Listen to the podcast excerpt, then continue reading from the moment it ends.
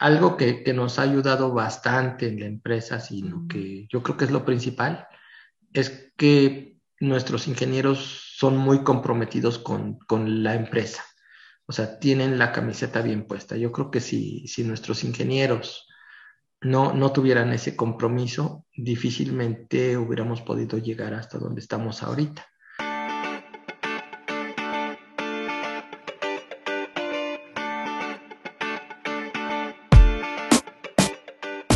Buenos días, soy Juan Manuel Aguaxin y esto es Digitalizados, el podcast donde platicamos sobre los retos que la era digital nos plantea.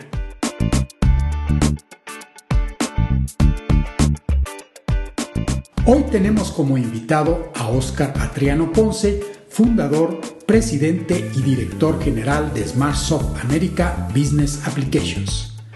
Oscar nos relata el camino que ha recorrido SmartSoft América desde su creación hasta ser una de las pocas empresas en México a estar certificada en CMMI nivel 5. El Capability Maturity Model Integration o CMMI es un modelo para la mejora y evaluación de procesos para el desarrollo, mantenimiento y operación de sistemas de software. Oscar nos comparte cómo lograron fortalecerse gracias al programa de estímulos a la innovación del CONACYT, hasta lograr la certificación CMMI nivel 5. Estos logros llamaron tanto la atención del gobierno del estado de Tlaxcala que dicho gobierno hizo de las tecnologías de la información un sector estratégico para el estado.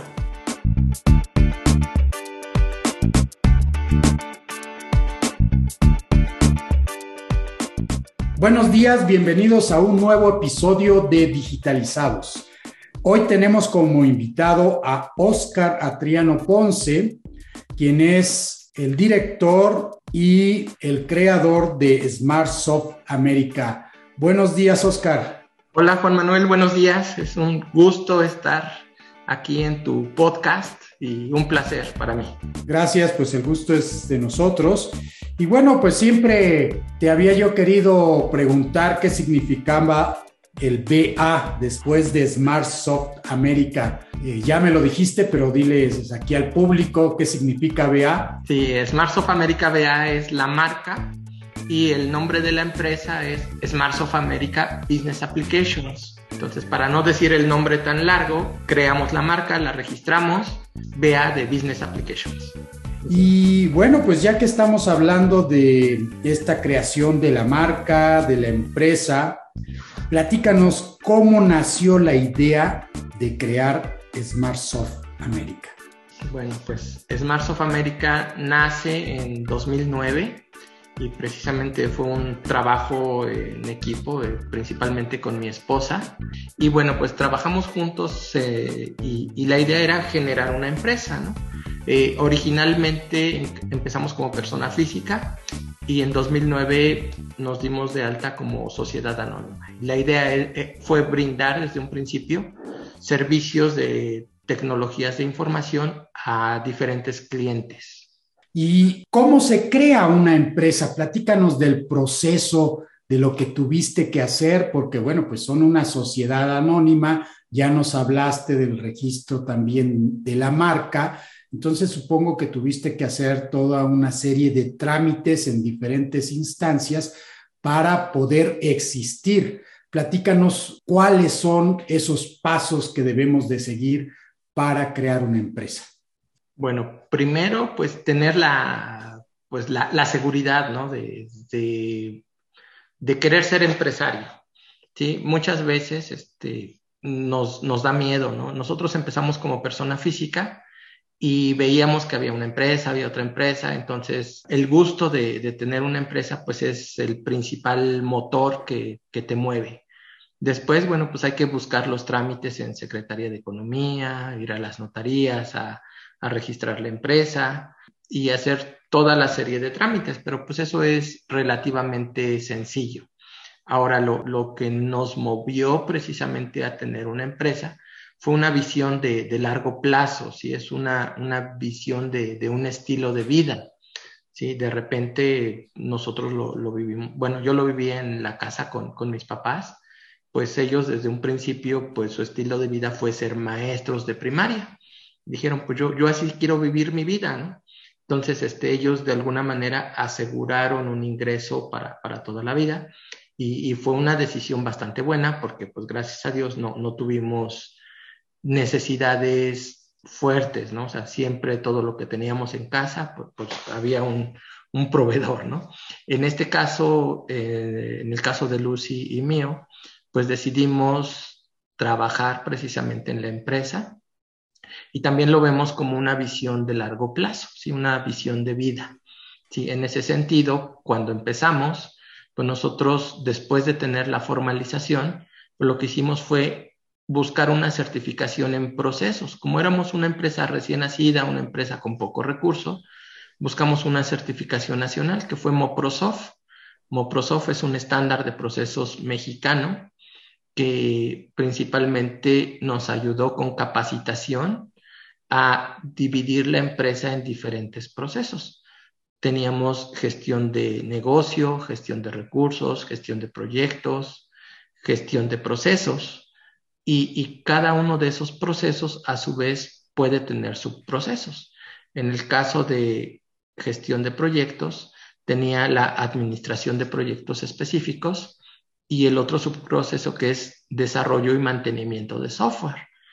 ¿sí? A su vez, gestión de recursos, pues tiene bienes, servicios e infraestructura, tiene recursos humanos y tiene conocimiento de la organización. Entonces, cuando nosotros empezamos la empresa, pues nosotros teníamos una formación como ingenieros en computación y la maestría en sistemas computacionales. El tema de negocio, pues no lo conocíamos a ciencia cierta.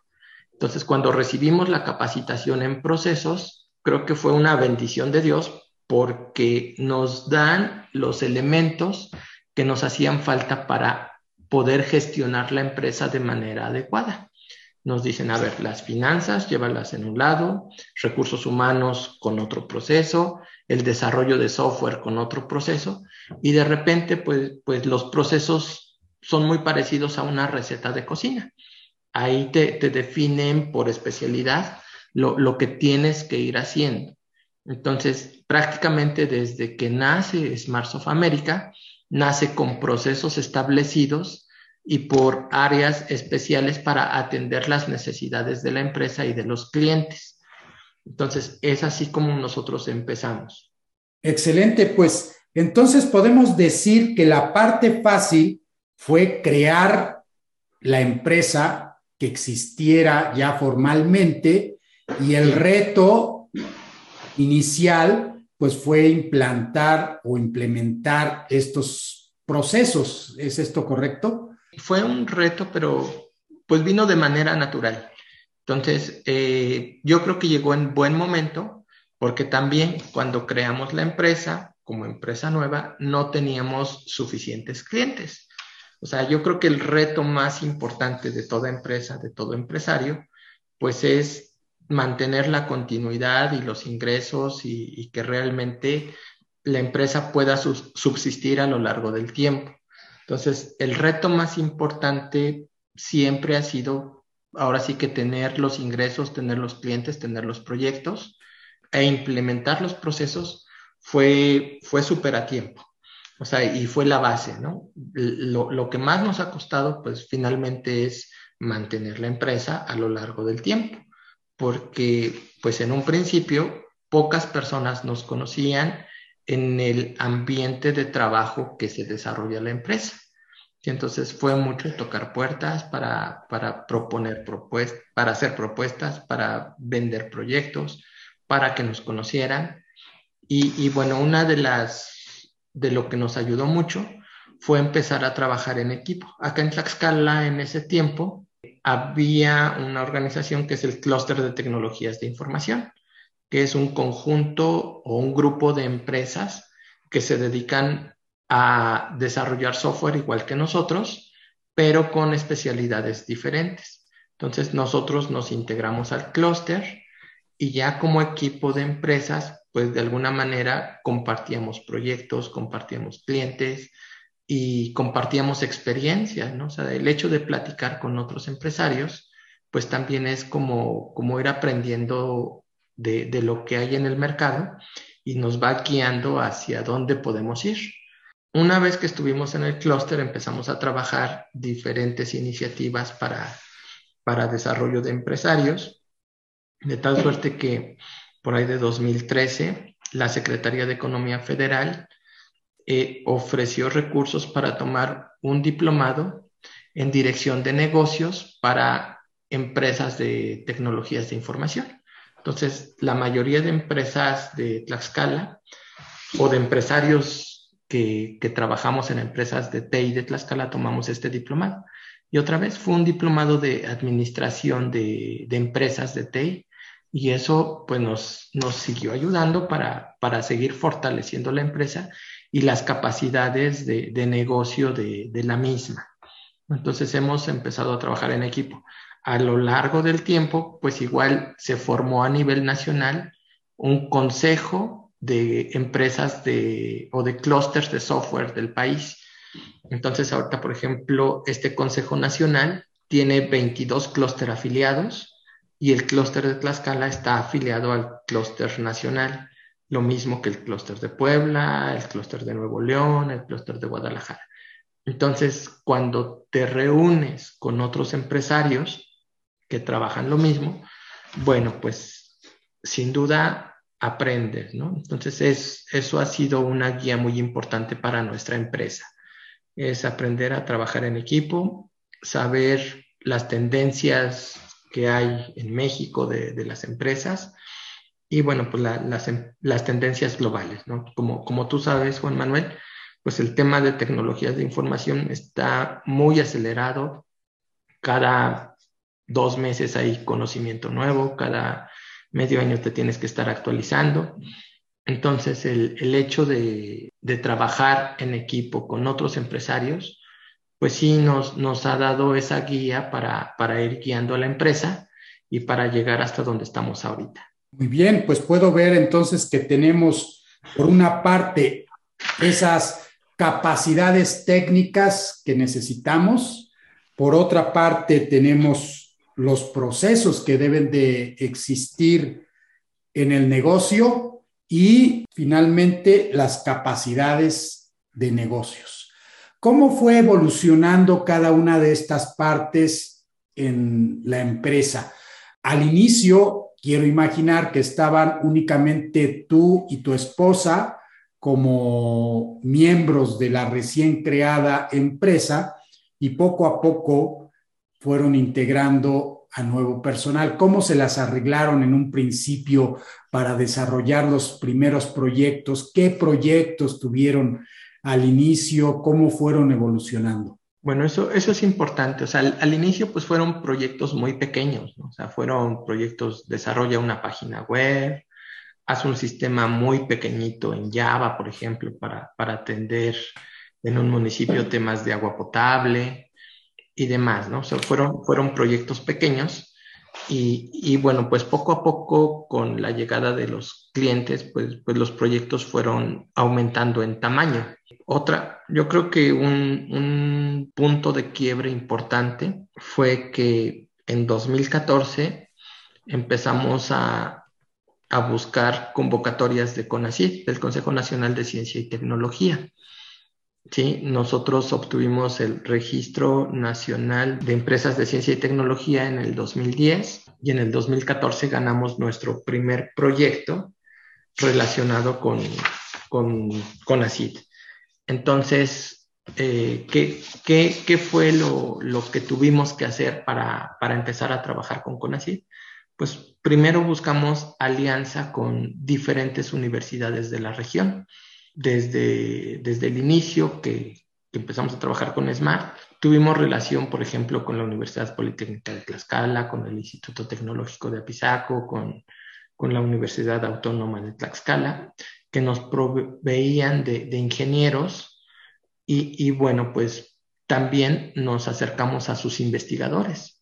Sí, hemos trabajado con diferentes científicos de la región. Está, por ejemplo, el, el doctor Perfecto Malaquías Quintero Flores, que, que, ha colaborado con nosotros en muchos proyectos de, de, ciencia y tecnología, con el doctor Ignacio Algredo Vadillo de la Politécnica, que también, o sea, junto con ellos hemos, hemos hecho proyectos de investigación para CONACYT.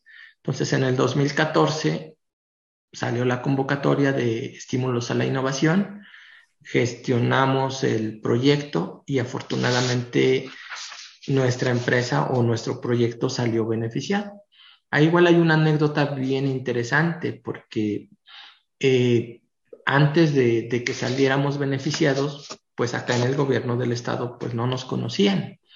Y resulta que los proyectos de, ciencia y tecnología pues son evaluados por investigadores o por científicos del Sistema Nacional de Investigación o los SNIS, que reciben los proyectos, los evalúan, los califican y los mejor calificados pues son los que obtienen el, el beneficio.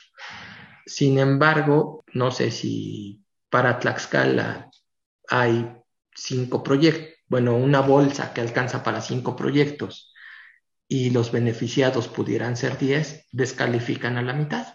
Entonces, lo, lo, que pasó en el 2014 fue que nuestro proyecto re, regresó bien evaluado de la federación por los científicos y acá en el estado, de alguna manera, no salimos beneficiados.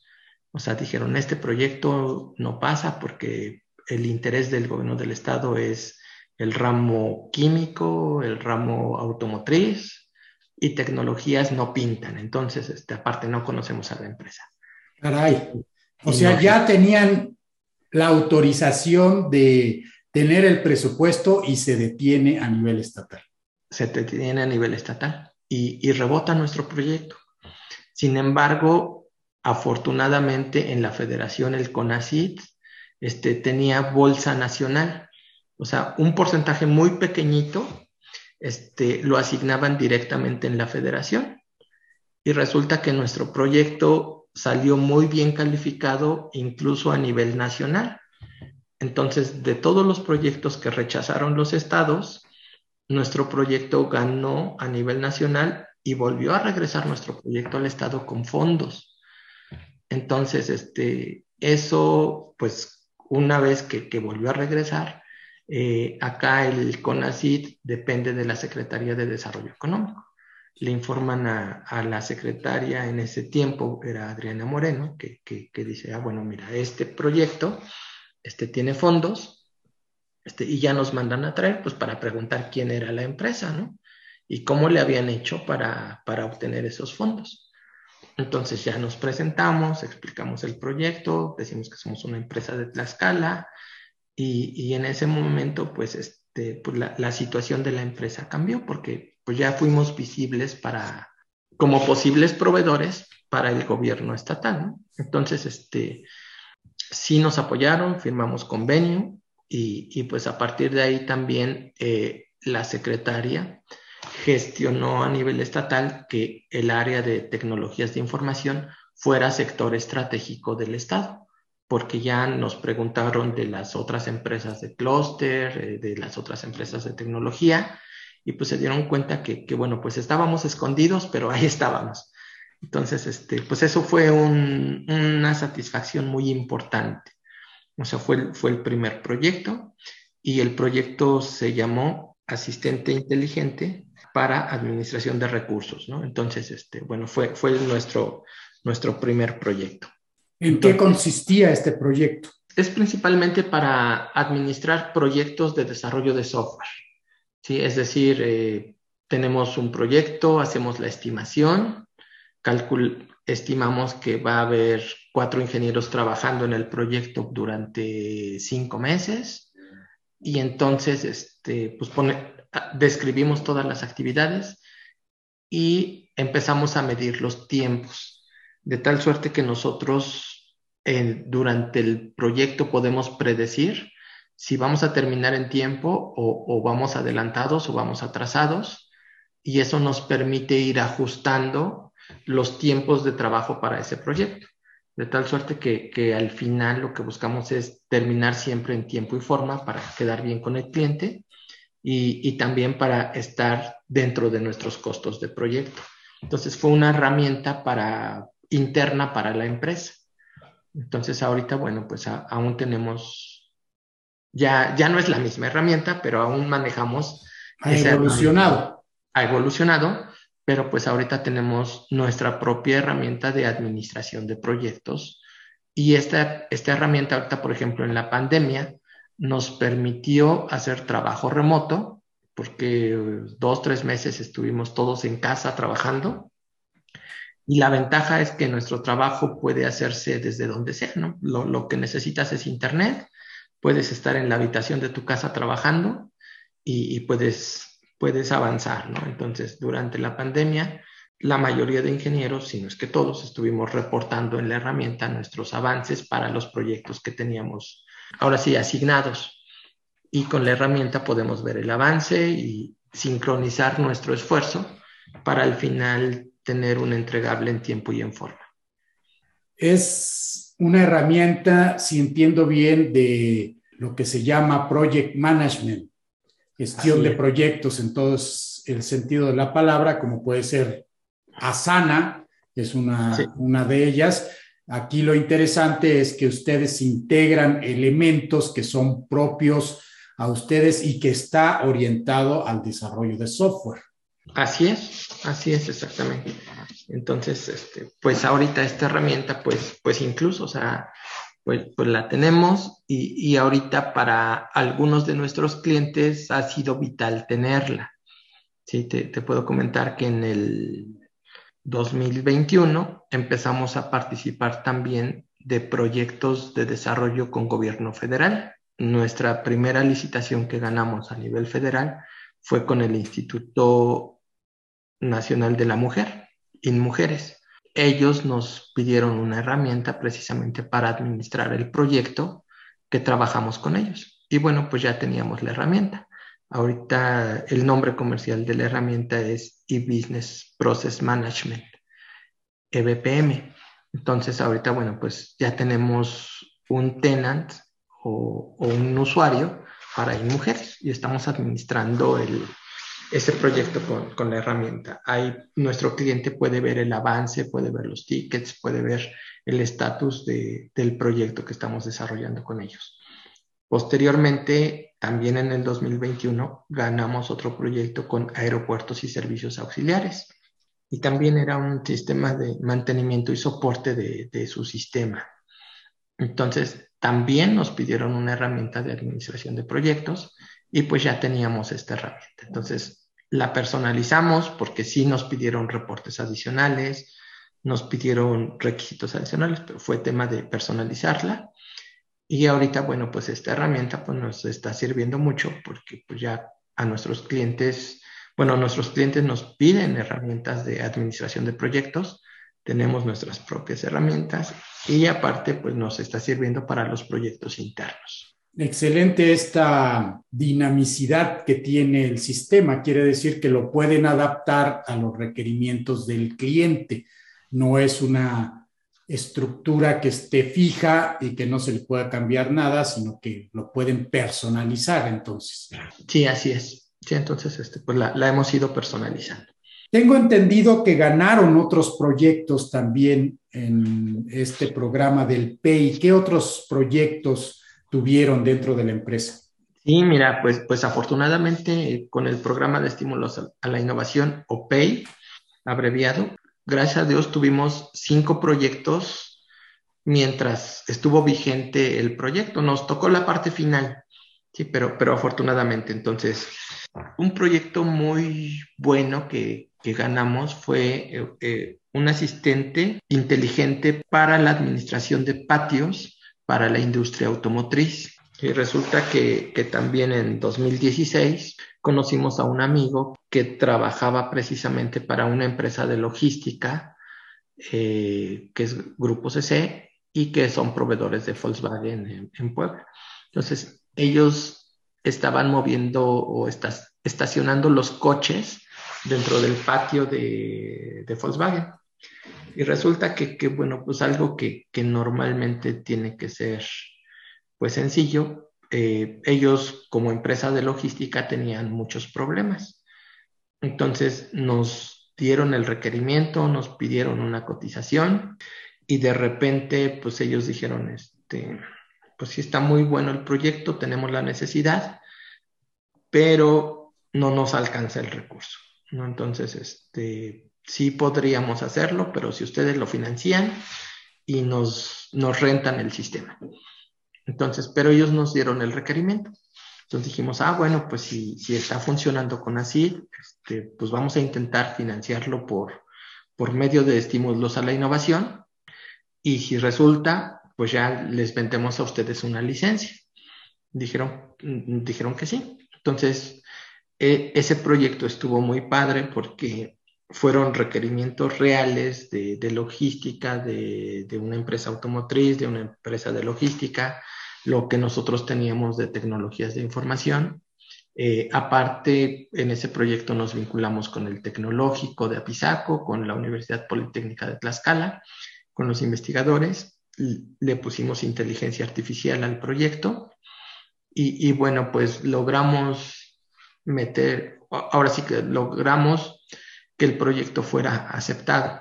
Cuando finalmente trabajamos el proyecto y tuvimos el resultado, le dijimos a CC, bueno, pues acá está, acá está el proyecto, sí, y lo empezaron a usar.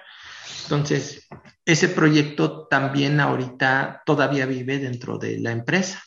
Resulta que uno de los componentes de ese proyecto fue eh, hacer quemado de repube. ¿sí? Entonces, todos los coches en México que, que se venden al público tienen un holograma en el parabrisas, que es el repube, que, que se leen los arcos de seguridad que hay en los diferentes estados del país, ¿no? Entonces, ahorita ese sistema pues todavía está funcionando. Bueno, ya no funciona para Volkswagen porque pues van asignando diferentes proveedores y licitaciones y demás, pero ahorita está funcionando para Peugeot, está funcionando para Chrysler, está funcionando para Alfa Romeo, que son los coches de importación que llegan al puerto de Veracruz. Son estos especie de chip que se tiene en el auto, ¿no? Que Así es. Supongo que tiene algo semejante a lo que son las tarjetas electrónicas que activa una bobina y envía el número correspondiente. Exactamente. Sí, entonces, este, pues estos chips que, que vienen en los autos, eh, antes de que se pegue la calcomanía, son quemados con una handheld. Entonces, o son, sí son impresos, o sea, se imprime, se quema, se guarda la información y después de eso ya se pega. Lo que hacemos nosotros es programar las Angel, sincronizar nuestro sistema con una base de datos nacional y, y ya se, se, guardan las características de, del vehículo. Y bueno, pues tenemos las interfaces y todo eso. Entonces, este, ahora sí que de, es uno de los de los proyectos que gracias a CONACYT, bueno, pues, pues todavía siguen vivos. Y finalmente esa era el espíritu de CONACYT, ¿no? que, que se generara investigación y desarrollo dentro de las empresas que, que pueden hacerlo en México, pues para proveer servicios y desarrollos tecnológicos. Ahorita esa es una de, de las características más fuertes de, de Smart of America. En Smart of America, pues tenemos registro de derechos de autor de al menos 10 sistemas diferentes.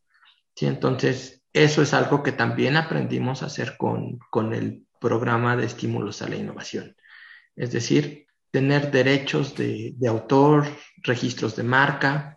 También hemos registrado por lo menos 10 marcas diferentes de, asociadas a nuestros productos. ¿sí? Entonces, hay muchas empresas que desarrollan productos, pero los desarrollan y ya. O sea, nosotros aprendimos a registrar, a hacer derechos de autor, aprendimos a registrar marca y, bueno, pues a trabajar con el INPI también, ¿no?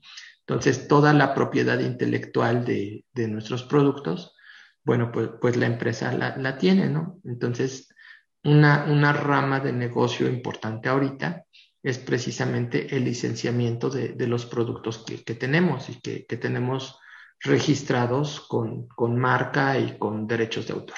Y eso, bueno, pues lo, lo aprendimos a hacer gracias al programa de estímulos a la innovación de CONACYT, porque dentro de, de, este, dentro de los términos de referencia, pues nos pedían que, que, se hicieran estos registros, que se guardara la propiedad intelectual y bueno, pues que, que se explotara en un futuro la investigación que, que se hizo en su momento. Entonces, ahorita mucho de lo que vendemos nosotros, pues es precisamente licencias de software de los productos que tenemos y, y, bueno, para eso pues también tenemos que estarles dando mantenimiento a nuestros sistemas. ¿Cómo te protege este registro de marca y registro de autor? ¿Ante, ante quién te está protegiendo? ¿O ante qué? Ajá, bueno, pues es principalmente para que no se hagan copias ilegales del software. O sea, finalmente si hacen copias ilegales, pues no puedes evitarlo, ¿no? O sea, a lo mejor lo que haces es demandar y eso, pero pues eso es mm, pues entrar en problemas, ¿no? O sea, principalmente lo, lo, que uno tiene es la garantía de que pues uno es el, uno es el fabricante, ¿no? O sea, es lo, lo principal. Lo, lo siguiente es que cuando llegas a vender tu sistema, pues dices, mira, yo soy el fabricante, yo lo hice, y eso principalmente lo que hace es abrirnos las puertas. ¿Sí? Entonces, este, y si nosotros trabajamos bien una venta, por ejemplo, hay, hay dependencias de gobierno que dicen, pues necesito comprar Office. O sea, no, no piden, quiero comprar un editor de textos. Piden, quiero comprar Office, ya tiene nombre y apellido. Entonces, cuando alguien quiere nuestro sistema, también dice, pues necesito comprar, por ejemplo, EBPM, que es el administrador de proyectos, ¿no? Entonces ya pide con nombre y apellido el sistema y ya no pueden comprar otro sistema más que el nuestro, porque ya tiene registro de derechos de autor, ya tiene registrada su marca y ya este, eso, pues de alguna manera hace una, una compra hacia un producto específico de nuestra empresa. Ese es el beneficio que tenemos al, al registrar la marca y al registrar el derecho de autor. Quiere decir entonces que no solamente protege tu trabajo, sino que también facilita los negocios el hecho de tener una marca registrada. Así es. Sí, o sea, facilita muchísimo, ¿no? Porque ya, ya no pueden comprar cualquier sistema, o sea, ya tienen el nombre y apellido del sistema que necesitan. Y eso sí lo permite la ley, o sea, porque ya está registrado. Entonces, principalmente es, es eso. Ok, es algo así como si hiciéramos una analogía de un niño que acaba de nacer y nunca ha sido registrado ante, ante el registro civil.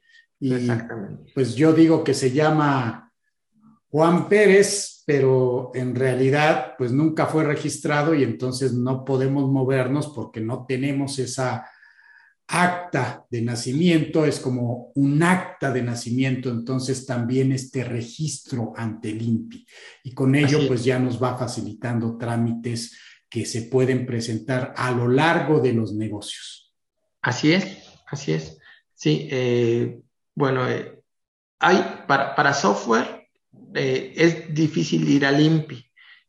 al INPI vamos con registro de marca para software tenemos que hacer el registro de derechos de autor y ese va hacia la SEP. Normalmente quien lo maneja es la SEP, pero es muy parecido al INPI. Para registrar software en el INPI, normalmente tiene que ir casado con algún producto de hardware. Entonces, si, si hace uno hardware con software, entonces vamos al INPI, pero si es puro software, vamos a derechos de autor, que, que, que pertenece a la SEP.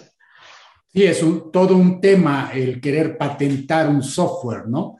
No se, no se, puede patentar el software, pero sí se puede registrar con derechos de autor. Hablemos ahora sobre la certificación que tiene SmartSoft América, que es CMMI nivel 5. Pocas empresas en México tienen este nivel de certificación y mucho menos empresas pues del tamaño de SmartSoft América. Quien tiene CMMI nivel 5 suele ser una empresa muy grande y bueno, pues ustedes han logrado esta certificación y aunque ya están cobrando una importancia considerable en el tamaño, pues comparado con los demás siguen siendo muy pequeños. Háblanos cómo lograron esta certificación, por qué decidieron ir a ese nivel y no conformarse como muchas empresas que dicen, bueno, pues yo con el nivel 3 ya me puedo mover y no necesito hacer un esfuerzo extra para llegar, ya no digamos al 5, al 4. Sí, fíjate que, es una muy buena pregunta y, bueno, así como, como te comenté hace ratito en la entrevista, que nosotros empezamos con Moprosoft desde que nacimos como empresa, en 2009 ya teníamos Moprosoft, el tema de CMMI este, era el siguiente paso. Entonces, en 2017, gracias a Dios, obtuvimos CMMI nivel 3 y, y bueno, pues fue una meta importante en su momento. Nosotros empezamos con los estándares de procesos a raíz de nuestra participación en el clúster de Tlaxcala y luego nuestra participación en el Consejo Nacional. Lo, lo, que comenté hace ratito, o sea, en las reuniones de Consejo Nacional, en reuniones con otros empresarios, pues prácticamente uno va y aprende de, de las mejores prácticas que están pasando en el país. ¿Sí? Entonces, de, en alguna ocasión platiqué con Héctor González. Héctor González, bueno, ahora falleció apenas el año pasado, eh, un gran amigo mío.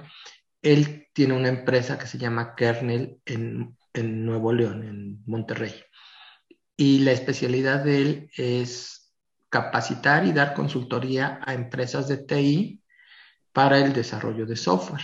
En algún momento, por ahí de 2012 más o menos, coincidimos en una reunión nacional. Nos hicimos muy buenos amigos, eh, fue muy buena persona. Ahora estoy trabajando muy de cerca con su hijo, que también se llama Héctor González. Y en aquella ocasión, pues estábamos empezando nosotros como empresa. Entonces, le, así honestamente, le, pedí apoyo.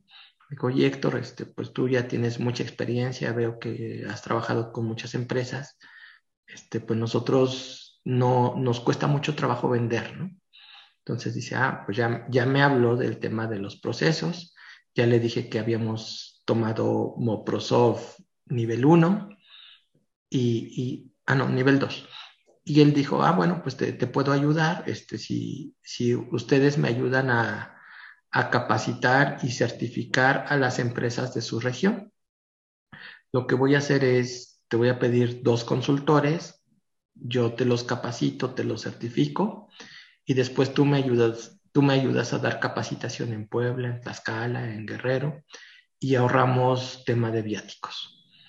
Y sí, hicimos una alianza, o sea, firmamos un convenio, firmamos una alianza y empezamos a capacitar nosotros a otras empresas en Moprosoft.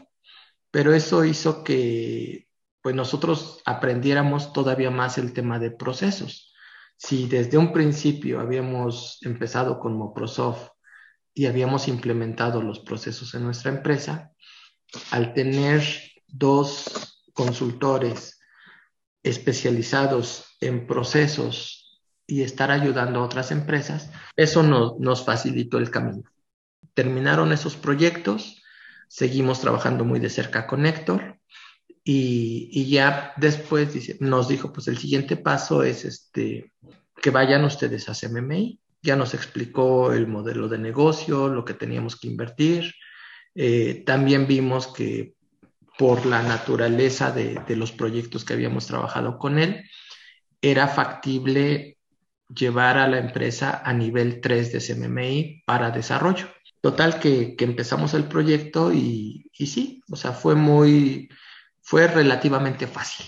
O sea, fue este, pues ir avanzando, ¿no? Y, llegamos. Fue fácil porque ya tenían toda esta, bueno, ya era, ya tenían el nivel Moprosoft nivel 2 y además ya tenían todo el rigor, ¿no? Del desarrollo de software. Así es, entonces eso fue en el 2017, esa parte fue fácil. Y ya también nos dijo, dice, este, pues esto tiene una vigencia de tres años y en tres años ya no va a valer tu certificación, tienes que volver a renovarla. Entonces, nuestra certificación vencía en 2020. Entonces, ya cuando llegó 2019, pues ya también analizamos el tema de, volver a quedar en nivel 3 o buscar ir a nivel 5. Entonces empezamos ahí las negociaciones para, para ir a nivel 5. Y ya viene el tema que comentas, el tema de, bueno, pues ya no es cualquier nivel, o sea, ya ir a nivel 5, pues es muy complicado, o sea, ya, ya se, se, complica mucho y más para una empresa de nuestro tamaño, que somos una empresa pequeña todavía. Entonces, este, lo primero fue convencer a, a Héctor de que, de que podíamos hacerlo. De alguna manera, como, como es amigo, pues dijo, pues sí, sí, este, sí podemos pero pues no, no solo depende de mí. O sea, tienes que demostrarme que, que realmente pueden llegar a, a, este nivel, porque ellos también llevan como un ranking, ¿no? O sea, no, no se dan el lujo de decir, te doy la consultoría y luego repruebas.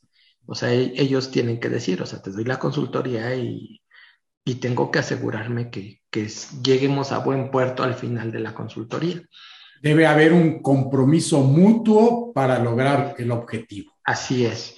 Entonces, este, pues en aquella ocasión nos dijo, pues el consultor es Enrique.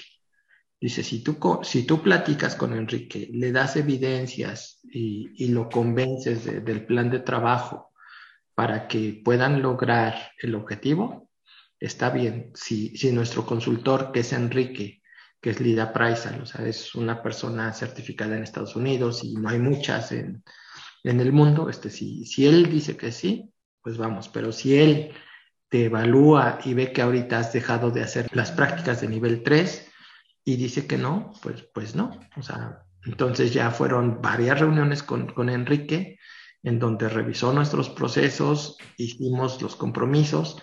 Algo que nos ayudó también es que dentro de pues, nuestro personal eh, el equipo original, que fueron dos personas, dos consultores que salieron de Smart, pues uno ya estaba trabajando con kernel y que nos conoce muy bien y otro sigue con nosotros acá en SmartSoft. Entonces decimos, bueno, pues ya, ya tenemos su equipo que ha implementado estándares de calidad en otras empresas, ya implementamos nivel 3 y estamos listos para, para nivel 5. Entonces, este, pues ya revisó todo y, y al final sí, pues dijo, sí, sí están sus procesos bien. Ya platiqué con tu equipo también, sí pueden ir a nivel 5. Eso fue también una negociación interna, pues yo creo que bonita con, con, el, con el personal de SmartSoft. Algo que, que, nos ha ayudado bastante en la empresa, sino que yo creo que es lo principal, es que nuestros ingenieros son muy comprometidos con, con la empresa o sea, tienen la camiseta bien puesta. Yo creo que si, si nuestros ingenieros no, no tuvieran ese compromiso, difícilmente hubiéramos podido llegar hasta donde estamos ahorita.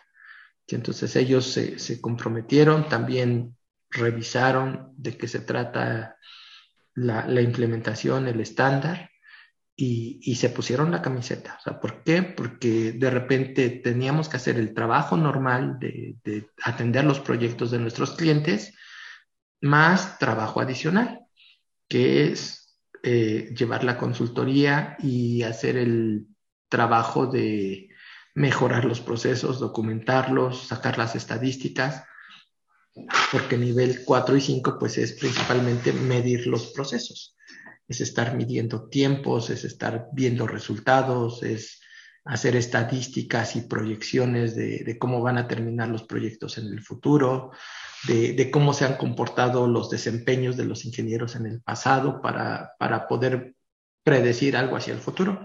Es estadística, ¿no? Entonces hay muchos temas de, de matemáticas y de estadísticas que se tuvieron que hacer y que quitaban mucho tiempo a los ingenieros que, que estaban en proyecto, ¿no? Entonces sí fue un compromiso muy fuerte de, de, nuestro equipo desde el principio y durante la, durante la implementación y finalmente, bueno, pues, pues sí, este, logramos el objetivo.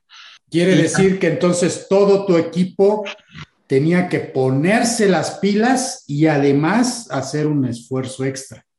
Así es, sí. Y, bueno, pues nosotros decimos, este, normalmente vemos CMMI nivel 5. Pues resulta que, que CMMI nivel 5 tiene tres áreas de especialización tiene el área de especialización para desarrollo, que es como tal, o sea, un, una fábrica de software. pero también tiene el tema de servicios. Servicios es atender tickets, no es programación, es dar soporte, mantenimiento y es un área de también de tecnología, pero es otra especialidad. Entonces, nosotros cuando hicimos la implementación tomamos dos áreas de especialidad. Una fue desarrollo y otra fue servicios. Entonces, si de por sí estaba interesante el reto, cuando implementamos los dos estándares, es como si hubieran, o sea, prácticamente implementamos dos estándares de calidad al mismo tiempo y ambos llegaron a nivel 5. Entonces fue, fue un reto bastante bueno para, para el equipo de, de desarrollo. Pues muchas felicidades por esta certificación Oscar, ¿cuánto tiempo dura esta certificación? ¿Tienen que estarla renovando cada año, cada dos años? Sí, es cada tres años. Cada tres años. Sí, entonces nosotros obtuvimos la, certificación, eh, parece que en junio del 2020, está vigente en el 21, en el 22 y en el 23 finaliza. Ahorita nosotros, por ejemplo, mm, tenemos ya que en el, a finales de 2022 ya estar empezando a negociar con el proveedor para que en los primeros, primeros seis meses de 2023 tengamos la auditoría y la revisión y la consultoría para ajustar nuestros procesos y que vuelvan a ser auditados. Entonces, y ya tener este, pues otra vez la, certificación vigente en, para finales de 23 y otros tres años. Y esto quiere decir que una vez que obtienes la certificación, pues tienes que seguir trabajando con el mismo entusiasmo que trabajaste para obtenerla. No es algo que, ah, ya lo obtuve y bueno, pues ya nos olvidamos hasta dentro de tres años.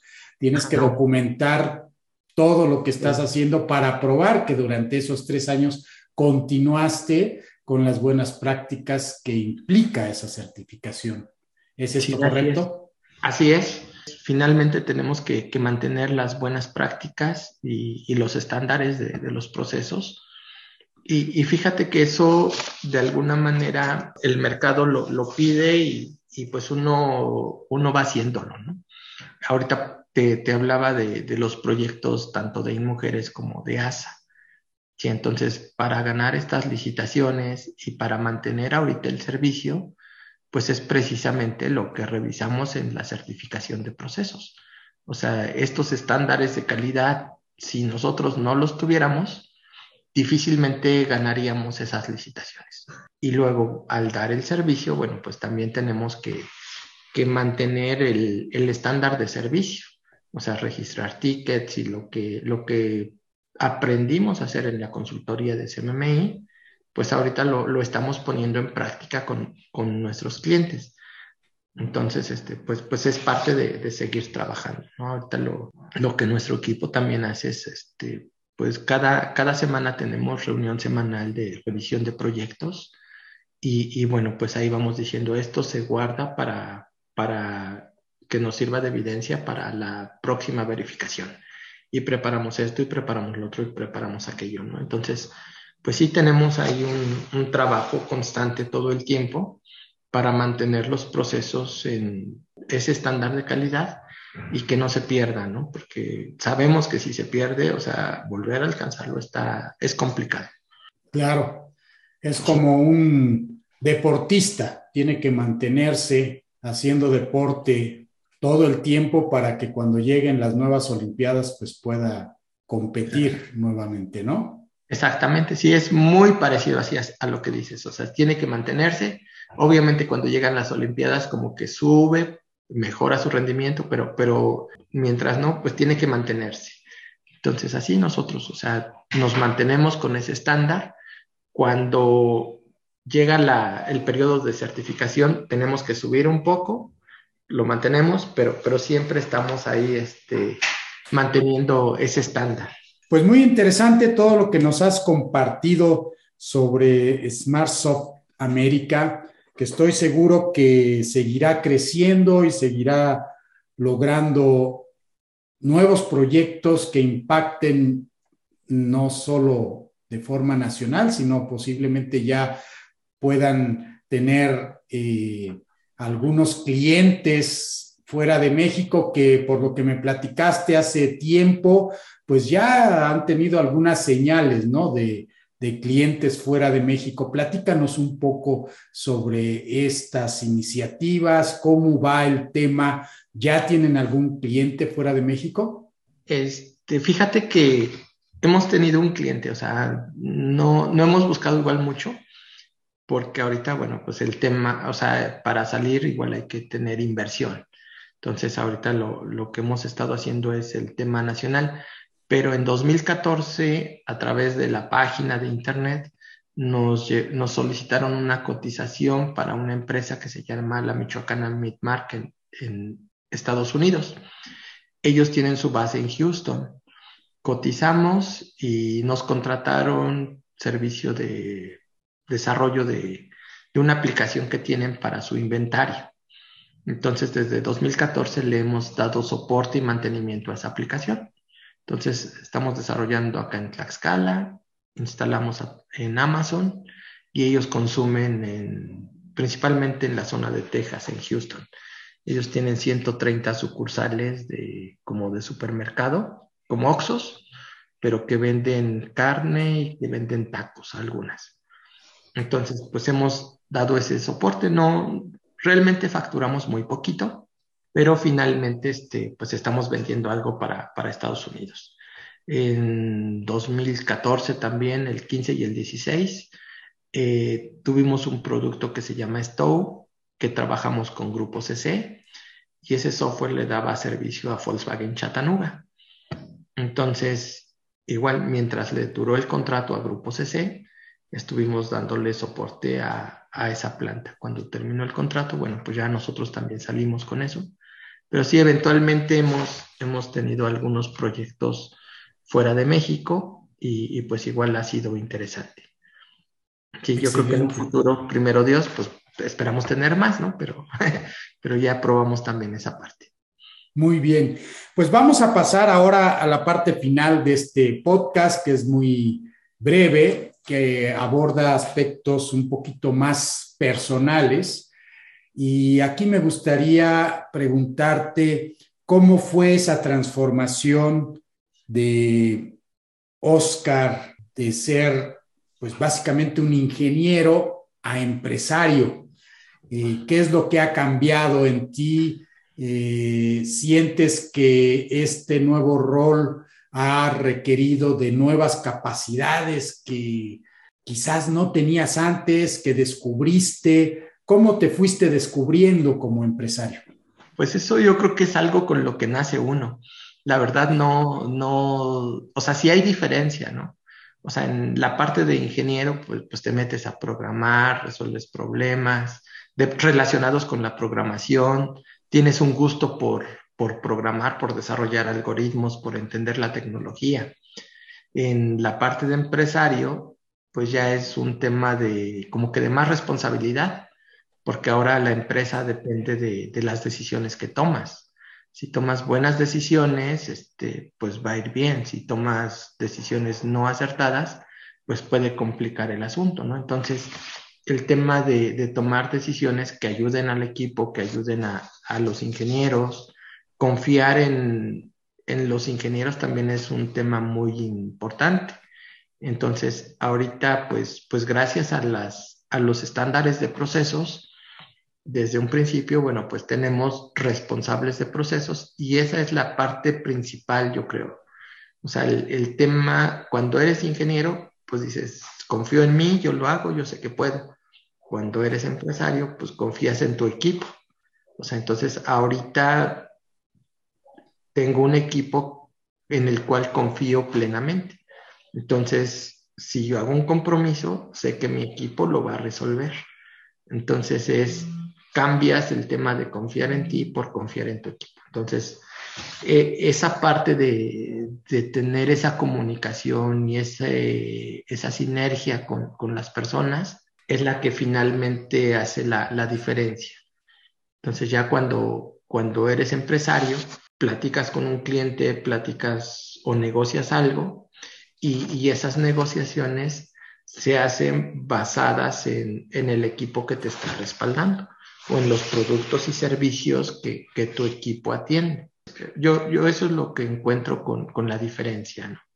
Entonces, ahorita pues, pues he tenido la, bendición de Dios de que prácticamente los colaboradores de la empresa pues son grandes amigos, ¿no? O sea, este, trabajamos pues ahora sí que con una sinergia muy buena y eso nos ha permitido pues terminar un proyecto, terminar otro proyecto, terminar otro proyecto y garantizar el servicio a, nuestros clientes finalmente. Bien, pues muy, muy interesante.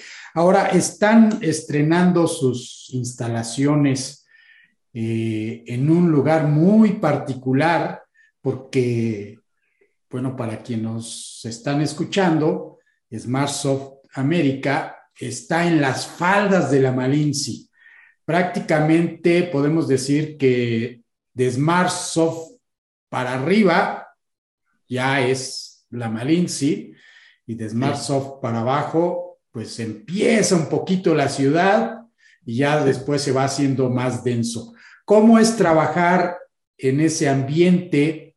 Y es que el hecho de haber construido sus oficinas en este lugar ha cambiado también un poquito la vida de los habitantes que están cercanos a SmartSoft, porque pues para tu equipo, no sé si todos vivan cerca, pero pues les queda un poquito a lo mejor para algunos, lo estoy diciendo de pura imaginación, llegar hasta SmartSoft. Sí, sí es, es este, una parte divertida Eh, en el tema de, los clientes, por ejemplo, si viene alguien de Ciudad de México, de Puebla, pues sí dices, ah, está, lejos, ¿no? Está, está retirado y, finalmente ahorita ya existe Google Maps y pues es fácil llegar.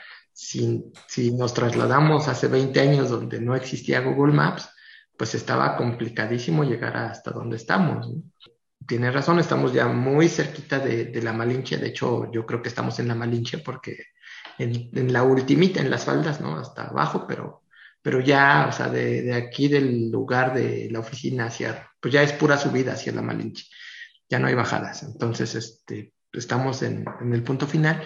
Pero fíjate que, que es un, o sea, es un diferenciador muy interesante para, nosotros. En el caso de nuestros clientes, pues con Google Maps llegan siempre, ¿no? O sea, no, nuestros productos pues se venden de manera diferente, o sea, o por internet o por referencias o con clientes importantes. Entonces, la ubicación física para hacer el trabajo no, no requiere una, una ubicación así como que, que todo el mundo te vea. Sí, en el caso de, los ingenieros que, llegan de fuera, pues sí, normalmente llegan a rentar por acá cerca y a vivir por acá cerca.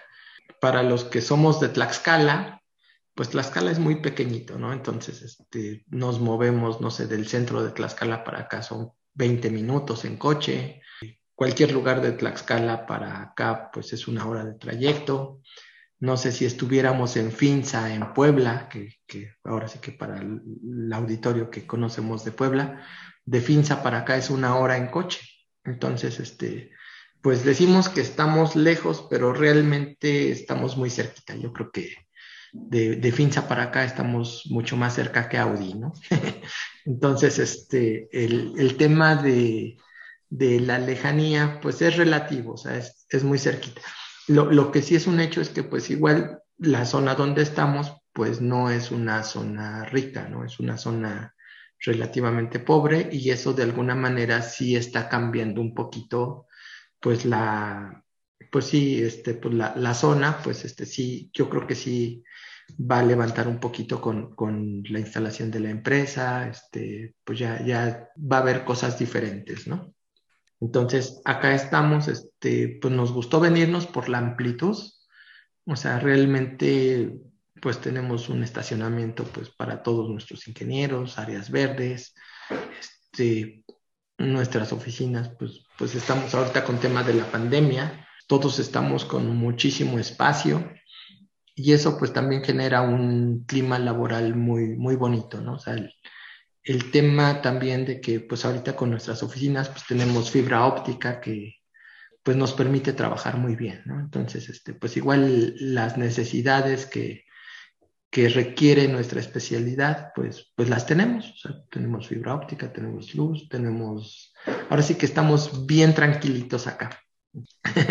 De alguna forma, el, el hecho de haber construido tus oficinas en este lugar es un sueño que tenías en el pasado o simplemente se presentó la ocasión? Pues, pues fue una decisión para mí bonita, o sea, para mí bonita porque pues teníamos dos opciones, o sea, o tres opciones.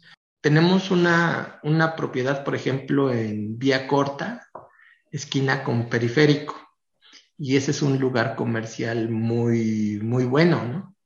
Eh, estaba esta opción y hay otra opción en Tlaxcala, en la calle Xochiquetzali, que está caminando como a 10 minutos del Zócalo de Tlaxcala, en coche como a 2 minutos.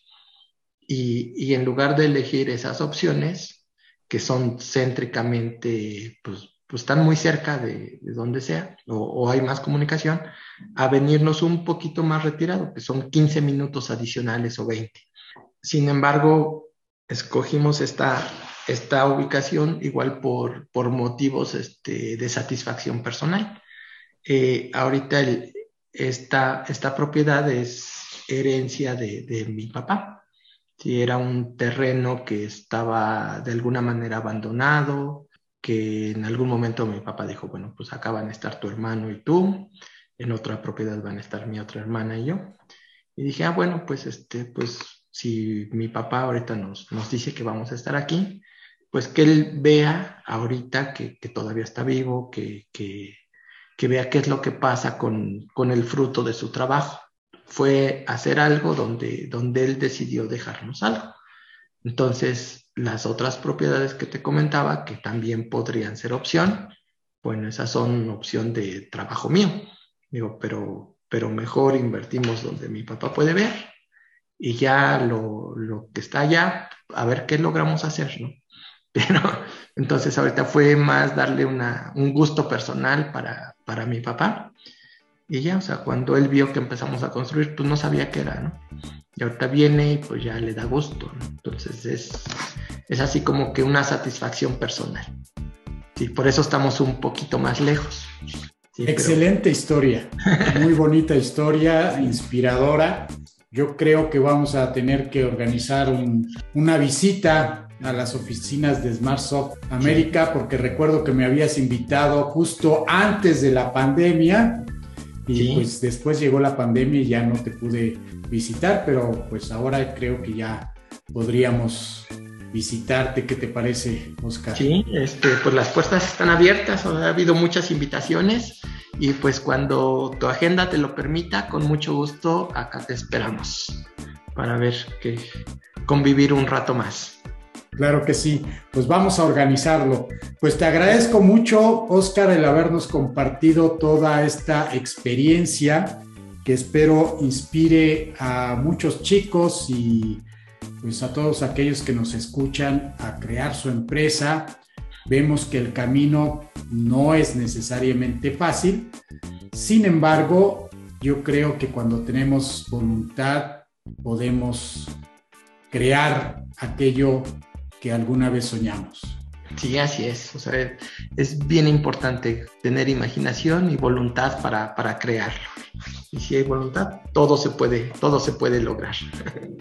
Así es. Pues hasta la próxima, Oscar. Nos estamos viendo en la próxima cita en SmartSoft América. Hasta luego. Muchas gracias. Hasta luego. Buen día.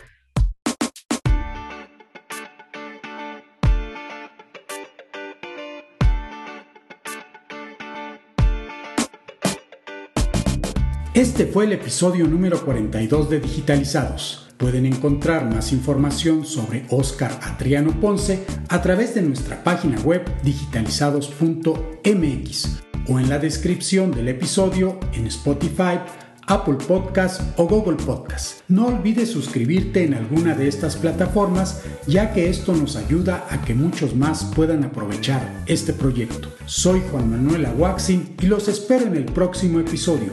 Les tengo reservada una interesante plática con quienes están digitalizando al mundo.